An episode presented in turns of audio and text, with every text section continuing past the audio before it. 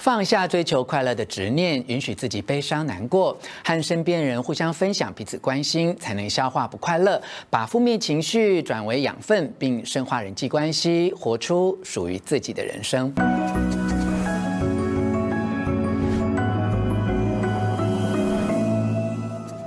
我是吴若权，欢迎来到幸福书房。邀请透过 YouTube 收看幸福书房，但还没有订阅的书友，按下订阅的按钮，开启铃铛通知，免费订阅我的频道。同时，欢迎默默 TV 以及买 Video 的观众加入吴若权幸福书房。我之前出版的作品《情绪制胜》，搞定自己，没人可以为难你。中提到。你有不快乐的权利，这是因为我除了写作、主持电台节目，还从事顾问的工作，让我有机会游走各种产业的不同办公室，接触许多上班族，倾听他们的心声啊。我发现很多人活得并不快乐。最近这几年，我听到描述情绪最多也最夸张的用语是厌世。哎啊，乍听之下，连我这种哦已经身经百战的顾问都觉得心惊肉跳。但多听多了啊，发现现代上班族口中嚷嚷的厌世，其实是一种莫名其妙的烦闷、不开心的情绪。概括来说，厌世就是所有不快乐情绪的统称，而这一切的不快乐都是相对于快乐而来的。我们从小小到大，每个人都受到太多快乐的理论制约哦。生日快乐，乐在工作啊，连描述失恋的悲伤情绪，还有歌曲鼓励大家要分手快乐哦。所以不快乐。变成一种被否定的情绪，它不被接纳，也不受欢迎。呃，当你一旦有了渴望快乐的情绪，就彰显了你此刻的不快乐。你越是否定自己、逃避现况，就会变得更不快乐。这次我要分享比利时精神科医师迪克·德瓦赫特所写的一本畅销书《当快乐成为负担，不快乐就是你的权利》哦。书中提到。快乐崇拜是现代社会疾病。他鼓励读者放下追求快乐的执念，允许自己悲伤难过，和身边人互相分享彼此关心，才能消化不快乐，把负面情绪转为养分，并深化人际关系，活出属于自己的人生。不快乐哦，并不直接等同于生病了。不快乐是正常的，也是日常生活的一部分。我们固然要拥有获得快乐的能力，也要学习和不快乐相处的智慧，容许自己沮丧、悲伤，让心底有一块柔软的地方可以收留痛苦，才能真正抚慰创伤。我自己的深刻体验是，快乐并不是衡量人生的唯一指标，能够感受悲伤痛苦也很动人。所以这次我要摘录这本书中有关快乐与不快乐的三个重点，帮助你不要被自己的不快乐困住。一、不要用快乐歧视不快乐；二、忧郁解方是花时间陪伴；三、善用不快乐去制造快乐。现在就让我们从第一个重点开始。一，不要用快乐歧视不快乐。根据统计啊，有四分之一的比利时人觉得自己不快乐。尽管身处社会福利很高的国家，人民对于幸福感却相对很低。但这也不是比利时独有的现象哦，世界各地都充满不快乐的情绪。问题是啊，我们在祝贺别人时，都是要对方快乐，诶，例如生日快乐、结婚快乐、新年快乐，仿佛大家都在。追求快乐，然而我们什么时候哎变得不快乐呢？说来吊诡哦，或许就是我们想要得到快乐，但没有得到的时候吧。得到快乐谈何容易呢？因为我们总是被整体社会的消费意识制约了，不断要追求更多，包括更多的财富、更多的成就、更多的记录啊。每个时代似乎都在鼓励人们追求更多，尤其是在现今这个生活步调紧凑的社会，快乐与成功被画上等号，仿佛快乐是可以被制造的，也可以用你住的房子、开的车子来衡量或判断。然而事实却是啊，无论金钱、财富或名声，就是因为拥有很多，而且不断想要更多。却才是真正让人变得不快乐的主因。虽然稳定的财务会是一个人快乐的基本支持，但是金钱能够带来的快乐却非常有限。快乐并不是一个目的，而是在追求快乐的过程带给我们一些美好的想象，而让快乐变得迷人。但很残酷的是，在追求快乐的过程中，伴随而来的恐惧与压力，就变成自己不快乐的主因。同时哦，也可能会伤害到别人哦。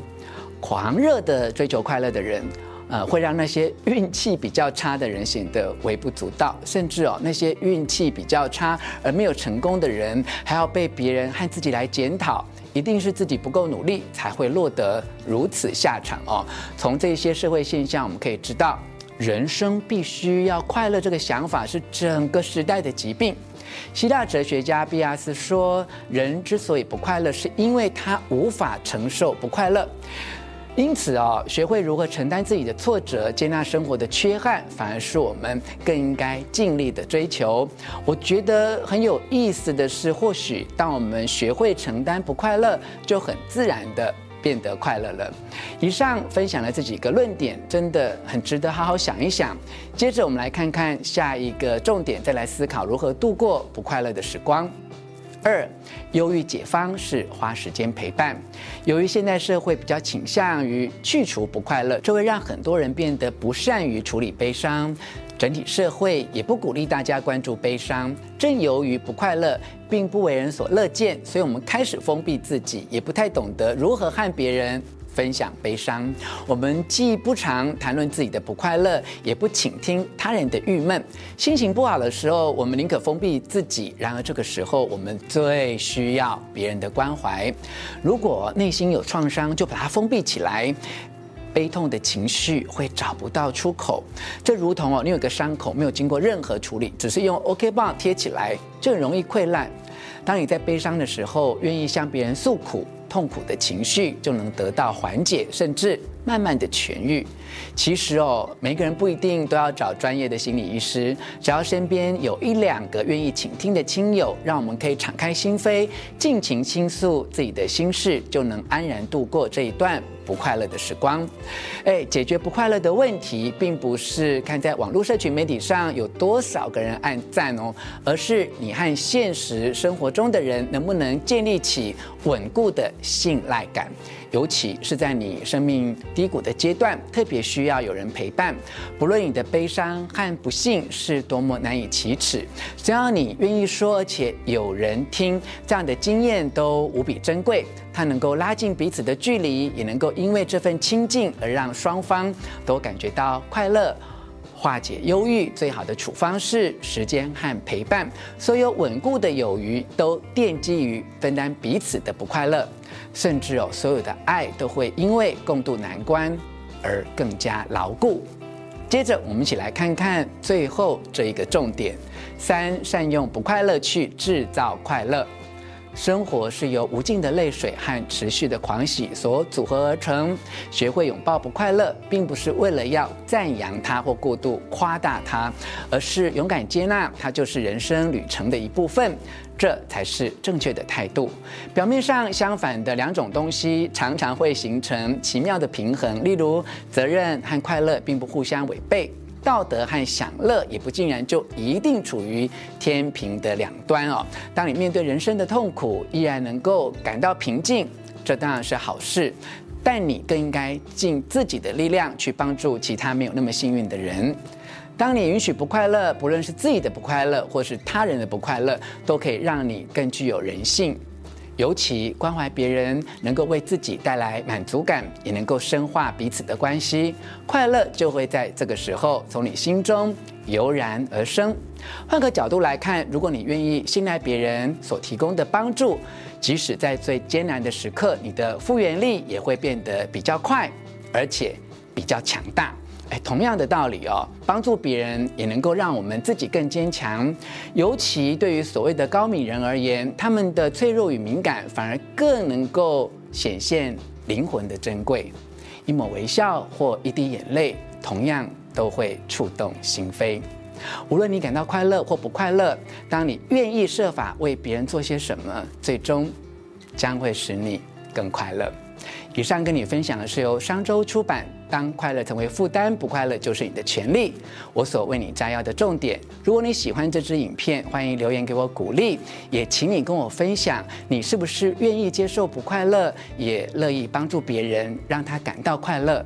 如果你觉得这支影片对你有帮助，也别忘了分享给你身边所有需要的人。吴若权幸福书房每个星期日晚上九点在 YouTube 首播，我们下个礼拜不见不散。